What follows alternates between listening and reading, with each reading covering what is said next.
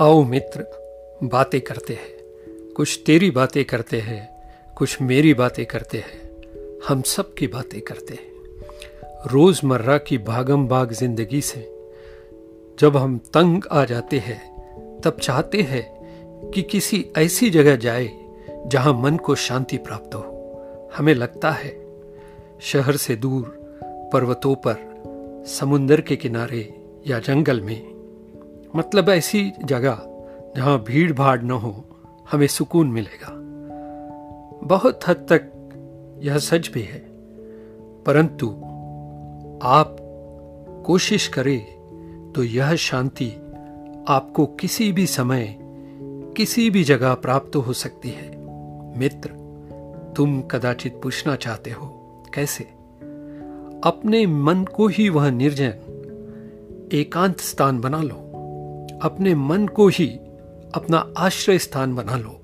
हाँ मित्र, मन से ज़्यादा शांतिमय जगह और कोई नहीं, यहाँ हम पूर्ण रूप से स्वतंत्र होते हैं। मन की इस गहराई में डूबकर तुम फिर से तरोताजा हो जाओगे। मन की शांति तुम्हें नव जीवन प्रदान करेगी और नई चेतना के साथ, नई ऊर्जा के साथ तुम पुनः दुनिया का सामना करने के लिए तैयार हो जाओगे। अपने मूलभूत सिद्धांत कम से कम रखो। बस उतने ही मन के शांति के लिए जो ज़रूरी है। सिद्धांतों में ही उलझ कर रह जाने में समझदारी नहीं। तुम्हें किस चीज़ से तकलीफ़ होती है? आसपास के लोगों के दुर्व्यवहार से?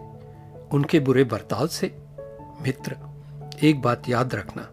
हम इंसान एक दूसरे के साथ मिलजुल कर रहने के लिए बने हुए हैं।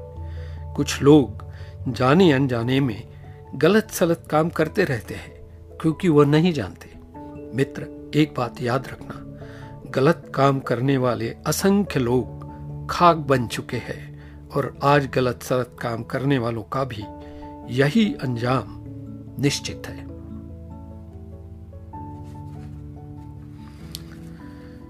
जीवन में जो कुछ तुम्हें प्राप्त है, क्या तुम उसमें, क्या तुम उससे संतुष्ट नहीं हो?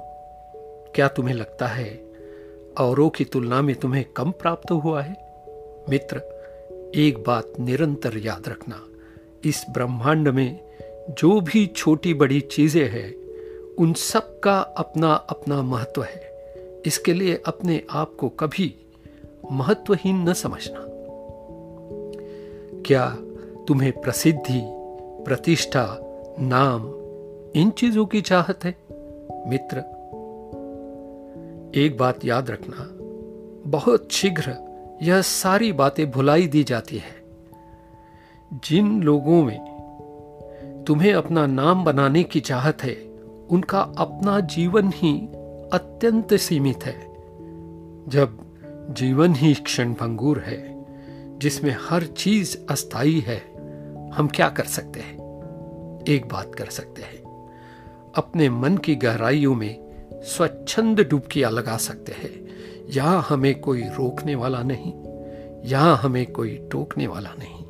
यहाँ से हम सारे विश्व को निष्पक्ष भाव से देख सकते हैं। मित्र, सारा विश्व एक कभी न रुकने वाले प्रवाह की तरह चला जा रहा है। हमारा जीवन का अनुभव हम जीवन की ओर कैसे देखते हैं, इस पर निर्भर है। प्रसन्न मन से जीवन की ओर देखोगे तो जीवन प्रसन्न लगेगा। यदि निराश मन से जीवन की ओर देखोगे, तब हर तरफ़ निराशा प्रतीत होगी। जीवन को किस दृष्टिकोण से देखना है, यह निर्णय पूर्णतः तुम्हारा है।